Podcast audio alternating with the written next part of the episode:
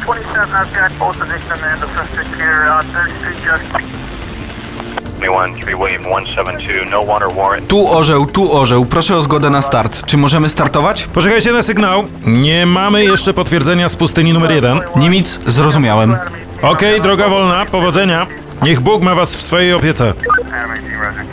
Nad Zatoką Perską powoli wstawał świt. Słońce leniwie zaczęło ogrzewać amerykański lotniskowiec USS Nimitz.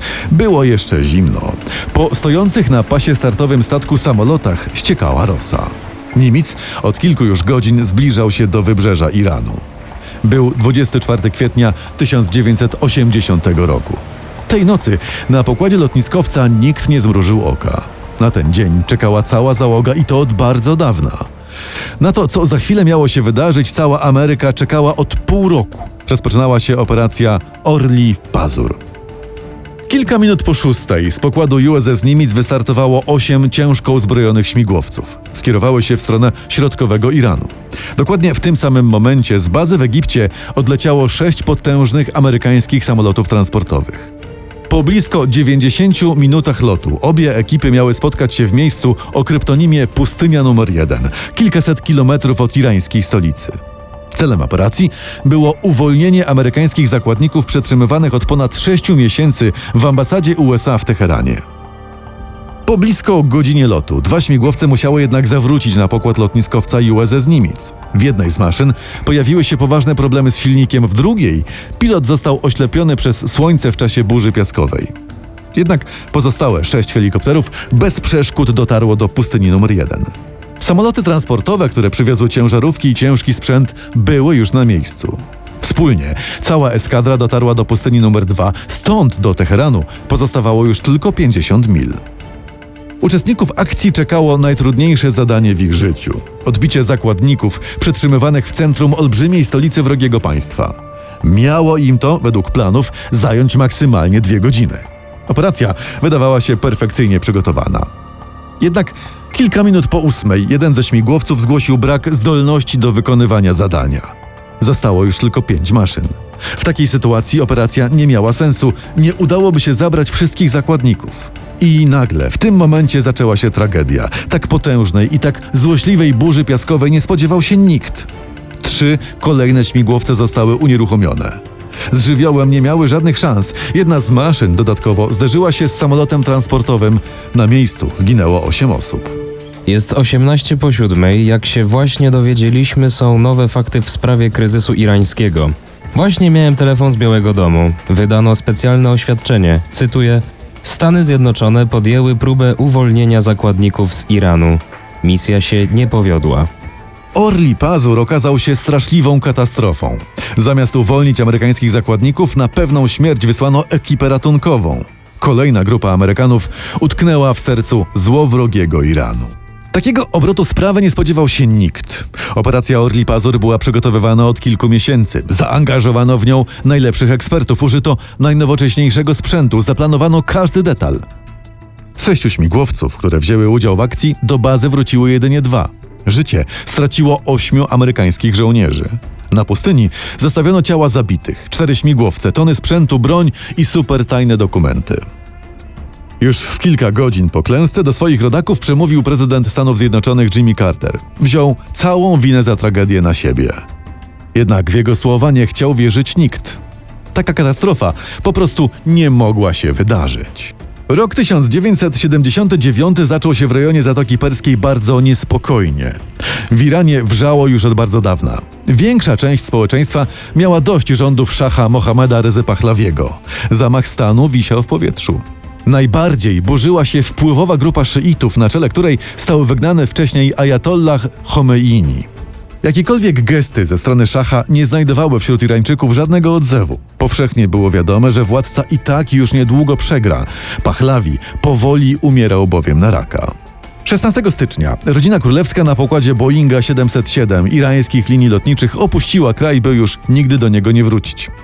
Wyjątkowego uchodźcy nie chciało jednak przyjąć Stany Zjednoczone i szach początkowo schronił się w Egipcie. Gdy tylko władca opuścił Iran, rewolucja wybuchła z pełną siłą. Duchowy przywódca szyitów i nowy irański przywódca Ayatollah Khomeini powrócił do Teheranu po 15 latach wygnania. Man they call the father of the revolution. And this is the moment that millions in Iran have been waiting for. To jest człowiek, którego nazywają ojcem rewolucji, a to jest chwila, na którą miliony w Iranie czekały od dawna. E, Po latach wygnania widzimy pierwsze kroki Ayatollaha Khomeiniego na irańskiej ziemi. Irańczyków ogarnął prawdziwy szał. Chomeini wrócił do domu.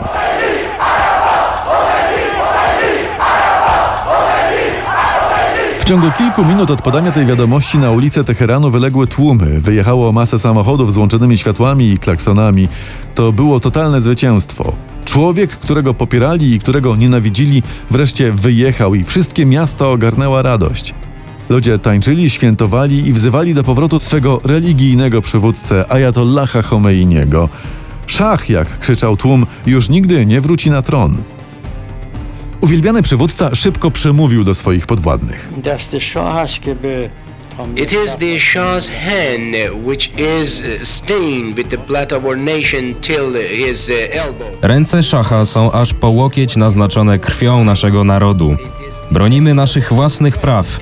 Każdy ma do tego prawo. To Szach popełniał zbrodnie przeciwko nam. And this is the Shah who is doing, committing these crimes against us. Celem nowej władzy stały się od razu od dawna znienawidzone Stany Zjednoczone. Błyskawicznie zamrożono pieniądze amerykańskich firm. Anulowano kontrakty amerykańskich przedsiębiorstw warte blisko 10 miliardów dolarów.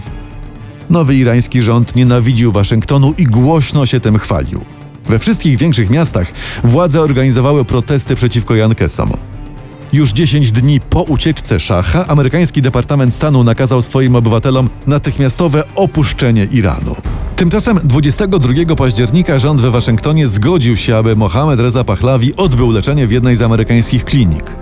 Ta kropla przelała irański kielich nienawiści do Stanów Zjednoczonych. Agresja i złość skierowane przeciwko wszystkiemu, co amerykańskie, sięgnęły zenitu. Zaczęły się kilkutygodniowe protesty i manifestacje. Irańczycy domagali się wydania szacha. Biały Dom przywykł jednak do takich sytuacji. Tym razem jednak wydarzyła się rzecz bez precedensu. Cała Ameryka po prostu osłupiała. 4 listopada 79 roku, dokładnie rok przed amerykańskimi wyborami prezydenckimi, tłum ponad 3000 osób wtargnął do ambasady Stanów Zjednoczonych w Teheranie. Staranowano bramę wjazdową, pobito strażników, zdemolowano wnętrze budynku. Do niewoli wzięto 66 osób. Wszystko w imię Chomeiniego. Młodzi ludzie, którzy opanowali ambasadę, zostali w ciągu kilku godzin narodowymi bohaterami. Byli na ustach wszystkich. Cały naród dziękował Allahowi za upokorzenie zadane Amerykanom. W całym Iranie nieustannie krzyczano śmierć dla Ameryki, śmierć dla szacha. Sytuacja dla amerykańskich zakładników była beznadziejna. Irańczycy domagali się krwi. Tymczasem wieść o opanowaniu amerykańskiej ambasady i o wzięciu zakładników spowodowała w Stanach Zjednoczonych niewiarygodne zamieszanie. Wszystkie stacje pokazywały zdjęcia z Teheranu, palone i opluwane amerykańskie flagi, demolowany budynek samej ambasady. W takiej sytuacji obywatele Stanów Zjednoczonych jeszcze nigdy nie byli. Zarówno ci uwięzieni w irańskiej stolicy, jak i ci, którzy o tragedii dowiedzieli się siedząc spokojnie w swoich domach. Strach i przerażenie były powszechne. W kilka godzin po zamachu irański przywódca Ayatollah Khomeini ogłosił, że atak na amerykańską ambasadę miał jego pełne poparcie. Wódz był dumny. Jego modły zostały wysłuchane. Islamska rewolucja nabierała tempa. W Iranie panowało prawdziwe wielkie święto. Potężne Stany Zjednoczone zostały upokorzone. Król był nagi. W całym kraju widać było plakaty z napisem Khomeini walczy, Carter tchórzy. Do niewoli wzięto 66 Amerykanów. Day running, a large crowd gathered outside the U.S. Embassy compound where the hostages are being held. Podczas czwartego dnia kryzysu potężny tłum zebrał się na dziedzińcu ambasady.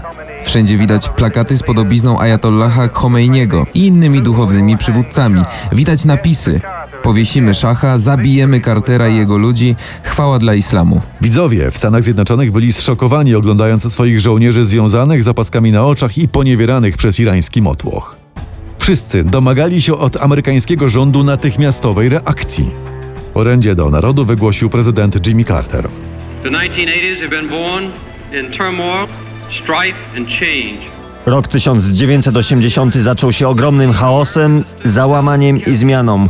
W Iranie 50 Amerykanów jest ciągle więzionych.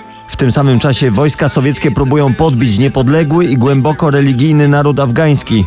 Te dwa zdarzenia pokazują, przed jakimi wyzwaniami stoją Stany Zjednoczone i wszystkie kraje świata. Razem pokonamy wszelkie groźby przeciwko pokojowi. Przed irańską ambasadą w Waszyngtonie zebrał się kilkutysięczny tłum domagający się uwolnienia amerykańskich zakładników. Jak na ironię, irańska placówka stała się najlepiej chronionym w Stanach Zjednoczonych miejscem. Swoje poparcie dla akcji w Teheranie wyrażali irańscy studenci uczący się w USA. W największych amerykańskich miastach doszło do zamieszek. Osoby pochodzenia irańskiego były zwalniane z pracy. Ich posiadłości były plądrowane. Irańskie dzieci zaczęto prześladować w szkołach. Amerykanie byli wzburzeni, domagali się szybkiego i sprawnego odwetu. Tymczasem administracja prezydenta Cartera za wszelką cenę chciała uspokoić wzburzone nastroje, obawiając się, że napięta atmosfera w każdej chwili może skończyć się dla zakładników w Teheranie fatalnie. Po raz kolejny nastroje uspokajał amerykański przywódca. This invasion is an extremely serious threat to peace. Nie byłoby właściwe zacząć teraz wojnę w Iranie i spowodować taką masakrę w całym regionie Zatoki Perskiej. Nie musimy pokazywać, że nie brak nam odwagi. To byłoby niedobre dla samych zakładników i nie przyniosłoby korzyści na dłuższą metę. Pierwsze informacje wskazywały na to, że uwięzione w Iranie osoby zostaną osądzone za szpiegostwo i skazane na śmierć. W takiej sytuacji prezydent Carter nakazał przygotowanie planu zbrojnej interwencji w Iranie. Sytuacja w każdej chwili mogła się przerodzić w wojnę. Największy problem jednak polegał na tym, że ambasada USA znajdowała się w samym centrum irańskiej stolicy, blisko tysiąc kilometrów od amerykańskich lotniskowców. Ewentualna akcja zbrojna byłaby najpoważniejszą operacją od czasu wojny w Wietnamie. Oliwy do ognia dolał sam prezydent Carter. Jego płomienne wystąpienia w obronie życia zakładników przekonały irańskie władze, że los uwięzionych jest dla Waszyngtonu priorytetem. Amerykański przywódca wszystkie swoje wystąpienia poświęcał tylko i wyłącznie tej sprawie. Jimmy Carter spotkał się też z rodzinami uwięzionych. Zrezygnował nawet z publicznych wystąpień podczas nabierającej tempa kampanii prezydenckiej. Cały naród żył tylko i wyłącznie wydarzeniami wokół uwolnienia swoich rodaków z rąk irańskich oprawców. Po kilku dniach od zajęcia ambasady irańscy wojownicy uwolnili większość kobiet i wszystkich murzynów, twierdząc, że czarni są ofiarami amerykańskiego imperializmu. W ogólnym zamieszaniu panującym początkowo w zajętej placówce z budynku udało się kilku osobom uciec. Jednak na łasce irańskich rewolucjonistów pozostały wciąż 52 osoby. Teheran w lutym roku 80 całemu światu ogłosił swoje żądania. Szach i cały jego majątek miały zostać wydane irańskim władzom. Amerykanie mieli przyznać się do przygotowywania zamachu stanu w Iranie i przeprosić za swoją politykę. Te warunki były dla Białego Domu kompletnie nie do przyjęcia. O negocjacjach nie mogło być nawet mowy. Z takiej sytuacji nie było wyjścia, choćby dlatego, że szach opuścił Stany Zjednoczone i był poza zasięgiem amerykańskiej administracji. Mijały kolejne dni dramatu. W Teheranie rozpoczęto przygotowywać publiczne egzekucje amerykańskich jeńców. Mijało 100 dni od momentu, gdy rozsierdzony teherański tłum wtargnął do amerykańskiej ambasady. Jeńcy byli ciągle upokarzani, bici i zastraszani. Urządzano im próbne egzekucje. Prezydent Carter znajdował się pod coraz większym naciskiem. In Iran, on day 158 of the hostage crisis, W Iranie w 158 dniu kryzysu zakładników terroryści, którzy opanowali ambasadę Stanów Zjednoczonych w Teheranie, zagrozili, że zabiją wszystkich więźniów, jeśli Stany Zjednoczone podejmą jakąkolwiek akcję. Opinia publiczna, początkowo przychylna wobec poczynań Białego Domu, z tygodnia na tydzień stawała się coraz bardziej nieufna wobec kroków podejmowanych przez Waszyngton. Carterowi i jego doradcy do spraw bezpieczeństwa narodowego Zbigniewowi Brzezińskiemu sytuacja wymykała się spod kontroli. Dyplomatyczne środki nie przynosiły żadnego rezultatu. Teheran obstawał przy swoich żądaniach, amerykańscy zakładnicy tracili resztki nadziei. Pozostawało tylko jedno rozwiązanie. Akcja zbrojna wobec Iranu była nieuchronna. W Stanach Zjednoczonych wszyscy żyli kryzysem irańskim. Największe stacje telewizyjne przez cały czas nadawały regularne specjalne programy poświęcone sytuacji w Iranie. W każdym z nich liczono dni, które jeńcy spędzili w ambasadzie. Tego, że tych dni będzie 444, nie wyobrażał sobie jeszcze nikt. Taka liczba dni spędzonych w niewoli była nie do pomyślenia. Na wiosnę 80 roku symbolem oporu przeciwko irańskiej dyktaturze stały się żółte kokardki, które w Stanach Zjednoczonych nosili wszyscy. 7 kwietnia 1980 roku, pół roku po zajęciu ambasady, prezydent Carter ogłosił zerwanie wszelkich kontaktów z Iranem i nałożenie na Teheran całkowitego embarga. Irańscy dyplomaci mieli opuścić Stany Zjednoczone w ciągu 24 godzin. Następnego dnia w Pentagonie amerykański przywódca zwołał swoich doradców. Panowie, jak długo to jeszcze może potrwać? Panie prezydencie, no według naszych źródeł sytuacja się ciągle pogarsza. E, Pozostaje tylko. Pozostaje tylko użycie siły. Tego nikt się nie spodziewa. Do zbrojnej operacji amerykańscy komandosi przygotowywali się już od kilku miesięcy. Jednak o takim rozwiązaniu żaden polityk wolał nawet nie myśleć. Ryzyko było przeogromne. Cała operacja miała być otoczona największą tajemnicą. Jeden fakt utwierdził prezydenta Cartera w przekonaniu, że akcja uwolnienia zakładników z pewnością się powiedzie. Na początku kwietnia amerykański samolot zwiadowczy swobodnie zrobił nad irańską stolicą serię zdjęć i pozostał przy tym niezauważony. Rozpoczęto zatem ostatnie przygotowania do operacji Orli Pazur. Główną grupę uderzeniową stanowić mieli komandosi z pierwszej dywizji sił szybkiego reagowania Delta. Operacja nie mogła się nie udać, to byli najlepsi amerykańscy żołnierze. Jednak Orli Pazur bardzo szybko okazał się jedną wielką kompromitacją. Mówi Jimmy Carter. Late yesterday, I canceled a carefully planned operation which was underway in Iran to position our rescue team for later Wczoraj wieczorem odwołałem starannie zaplanowaną operację, którą wykonywaliśmy w Iranie. Equipment failure in the rescue helicopters Jej celem było uwolnienie amerykańskich zakładników, którzy już są w niewoli od 4 listopada. Wady sprzętu sprawiły, że nie mogliśmy dokończyć zadania. W czasie, gdy nasi ludzie się wycofywali na mój rozkaz, doszło do tragedii na irańskiej pustyni. No combat. Nie było żadnej walki, ale ku memu największemu żalowi osiem osób zginęło, a kilku innych Amerykanów zostało rannych. And several other Americans were hurt in the accident. Podczas akcji Orli Pazur zawiodło dosłownie wszystko. Teheran tymczasem zyskał kolejne atuty. O uwolnieniu przetrzymywanych można więc było zapomnieć. Wydawało się, że najgorsze już minęło, jednak nic bardziej mylnego. Nazajutrz, po nieudanej próbie uwolnienia zakładników, do dymisji podał się amerykański sekretarz stanu Cyrus Vance. Było to o tyle dziwne, że cały czas sprzeciwiał się on zbrojnej interwencji. Jednak opinia publiczna w Stanach Zjednoczonych potrzebowała kozła ofiarnego. Tymczasem reżim ajatollahów triumfował. Gniew Amerykanów zaczął powoli kierować się przeciwko prezydentowi Carterowi. Również wszystkie jego poczynania były stale krytykowane przez kandydata na prezydenta z ramienia Partii Republikańskiej Ronalda Reagana. Ten republikański kandydat oraz kandydat na wiceprezydenta George Bush sprzeciwiali się wszelkim projektom prezydenta Cartera. Jak donosił The New York Times, obaj politycy robili wszystko, by zakładnicy pozostali w niewoli do 4 listopada, to jest do czasu prezydenckich wyborów w USA. Mijał dwusetny dzień niewoli. W ambasadzie USA w Teheranie życiem codziennym rządziła już rutyna, jednak większość jeńców po nieudanej operacji amerykańskiej armii została przewieziona do więzień w całym Iranie. Stanach Zjednoczonych wszyscy ciągle zadawali sobie pytanie, dlaczego operacja Orli Pazur okazała się zupełnym niepowodzeniem.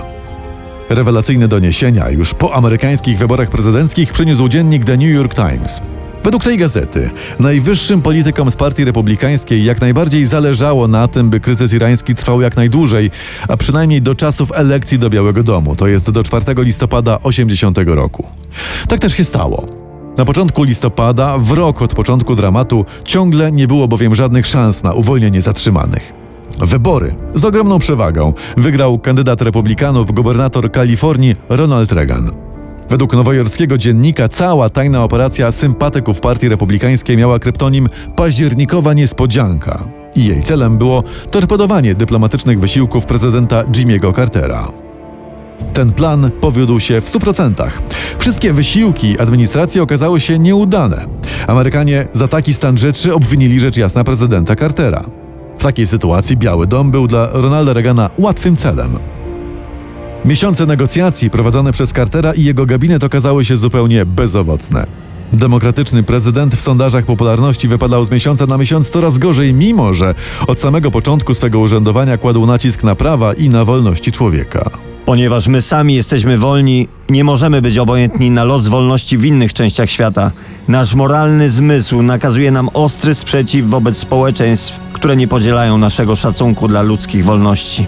Tymczasem według dziennikarzy New York Times amerykańscy zakładnicy wyszliby na wolność dużo, dużo wcześniej, gdyby nie akcja październikowa niespodzianka. Sztab wyborczy duetu Reagan-Bush miał zorganizować specjalny zespół złożony z byłych agentów Centralnej Agencji Wywiadowczej. Ich celem było śledzenie wszystkich wydarzeń związanych z próbami uwolnienia amerykańskich zakładników. Kandydat na wiceprezydenta, George Bush, był byłym szefem CIA i miał w środowiskach wywiadu i kontrwywiadu pewne i oddane źródła. Wielu wpływowym osobom zależało na tym, by Jimmy Carter opuścił Biały Dom. Zamieszanie w Iranie było do tego idealnym narzędziem. Ostrzeżenia pod adresem Partii Republikańskiej poszły jednak o wiele dalej. Publicznie zarzucono im, że przyczynili się do tego, że próba uwolnienia jeńców z Teheranu zakończyła się taką porażką. Nie miało to już jednak żadnego znaczenia. Na 40. prezydenta USA został wybrany republikański polityk Ronald Reagan. Kryzys irański został sprytnie wykorzystany w wewnętrznej amerykańskiej rozgrywce. Co do położenia amerykańskich zakładników, to to bardzo długo wydawało się zupełnie beznadziejne. Waszyngton i Teheran w ogóle nie mogły dojść do porozumienia. Pad wydawał się trwać w nieskończoność. Wykorzystano wszystkie środki. We wrześniu 80 roku, 10 miesięcy od początku kryzysu na Bliskim Wschodzie, wybuchła wojna. Irak najechał Iran. W ogniu mógł stanąć cały Bliski Wschód, jednak taki obrót spraw był dla amerykańskich jeńców korzystny. Nagle bowiem reżim ajatollahów odczuł skutki sankcji nałożonych przez Waszyngton. W Iranie zaczęło brakować pieniędzy, części zamiennych i broni. Wskutek sankcji załamał się też cały eksport irańskiej ropy. W tej sytuacji Teheran musiał zwrócić się w kierunku Waszyngtonu. Od momentu wybuchu iracko-irańskiej wojny pojawiła się realna szansa uwolnienia amerykańskich zakładników od blisko roku przetrzymywanych w ambasadzie USA w Teheranie. Już w listopadzie do Nowego Jorku przybył premier Iranu. Najdziwniejszym jest jednak fakt, że dyplomatyczne środki zaczęły okazywać się skuteczne dopiero po klęsce Jimmy'ego Cartera w listopadowych wyborach. Do dnia elekcji, do 4 listopada nie udawało się nic. Po tym dniu zniknęły wszystkie przeszkody. Już w kilka dni po wyborach Jimmy Carter otrzymał list od irańskich władz, w którym zapewniono, że kwestia uwolnienia jeńców pozostaje dla Teheranu priorytetowa. Co więcej, jeden współpracowników Ayatollaha Khomeiniego oświadczył, że nadszedł czas, aby Amerykanie wrócili do swoich domów. W połowie grudnia 80 roku irański reżim zażądał 24 miliardów dolarów w zamian za uwolnienie przetrzymywanych amerykańskich zakładników. Już miesiąc później wylicytowaną sumę zmniejszono do 20 miliardów dolarów. Dla Teheranu życie uwięzionych ludzi stawało się coraz mniej warte. Ostatecznie Teheran zgodził się na jedną trzecią tego, co zażądał początkowo. Porozumienie zostało zawarte na dzień przed wprowadzeniem się do Białego Domu prezydenta Ronalda Reagana. Prezydent Jimmy Carter został dodatkowo upokorzony. Ayatollah Khomeini nakazał bowiem uwolnienie zakładników 30 minut po zaprzysiężeniu nowego amerykańskiego przywódcy. Dramat dobiegł wreszcie końca po 440 dniach. Do narodu przemówił nowy prezydent. Some 30 minutes ago, the planes bearing our prisoners left Iranian airspace. Jakieś 30 minut temu samoloty z naszymi więźniami na pokładzie opuściły irańską strefę powietrzną i są już wolne od Iranu. Przez 440 dni cała Ameryka żyła wydarzeniami w Teheranie. Wyścig do Białego Domu toczył się w rytm irańskich wydarzeń. Po aferze Watergate wydawało się, że politycy republikańscy na długo pożegnali się z prezydenturą, stało się jednak zupełnie inaczej. Jeszcze w Iranie do amerykańskich telewidzów przemówił jeden z zakładników. No, wszyscy będą ciągle o nas mówić, jak wrócimy do Stanów. Ja chcę powiedzieć, że jesteśmy w dobrym stanie i jesteśmy szczęśliwi, że to już koniec. Z tego co wiem, to ci ludzie, którzy nas przetrzymywali, no to nie byli studenci. Może kiedyś studiowali, tak jak my wszyscy, ale jeśli spędzili tyle czasu poza szkołą, to chyba nie mogą studiować. To byli zwykli i prości terroryści. Amerykanie powszechnie za nieudolność w rozwiązaniu irańskiego kryzysu obwinili prezydenta Cartera. To nie on, a właśnie Ronald Reagan mógł powitać na lotnisku w neutralnej Algierii powracających z Iranu krańcowo wyczerpanych zakładników. Here are the American hostages, freed and about to step now Oto są uwolnieni amerykańscy zakładnicy. Właśnie schodzą na wolną ziemię po raz pierwszy od 14 miesięcy. Coraz więcej osób opuszcza samolot. Machają, ściskają ręce z załogą, wyglądają na lekko zmieszanych. Pierwszą rzeczą, którą widzą są światła lotniska i hangar algierskiego lotniska. Prezydenturę Jimmy'ego Cartera znaczył albo wyjątkowy pech, albo wyjątkowa nieudolność. Niespotykana jak na Stany Zjednoczone inflacja, kryzys paliwowy i kryzys irański. Jednak w tym ostatnim wypadku bardzo wielu amerykańskim politykom zależało na tym, aby Carterowi pomieszać szyki. Nawet za cenę zdrowia i życia zakładników więzionych w Teheranie. I tak się też stało. Zorganizowany przez republikanów Komitet Październikowej Niespodzianki okazał się ostatecznym ciosem dla 39. prezydenta USA. I tak jak kwestia teherańskich zakładników okazała się końcem politycznej kariery dla Jimmy'ego Cartera, tak dzięki tym wydarzeniom na najwyższy urząd wyniesiony został Ronald Reagan. Tylko dlaczego cenę za to musieli zapłacić niewinni amerykańscy zakładnicy? Dla Amerykanów do dziś prezydentura Jimmy'ego Cartera kojarzy się przede wszystkim z fatalnymi wydarzeniami wokół amerykańskiej ambasady w Teheranie i ze sprawą nieudanej operacji uwolnienia jeńców. Kryzys irański na długo pozostawił w amerykańskich sercach rysę i żal do władz o to, że w takiej sytuacji nie potrafiły przyjść rodakom z pomocą. Irański reżim trzymał niewinnych ludzi w niewoli 444 dni. Przez cały ten czas Amerykanie byli zjednoczeni jak nigdy dotąd. I jak nigdy też wierzyli, że wszystko musi się dobrze skończyć. W to, że wiara ta zostanie wystawiona na długą 444-dniową próbę, nie mógł początkowo przewidzieć nikt. Koszmar dobiegł jednak kresu. Podobnie kresu dobiegła dzisiejsza misja specjalna.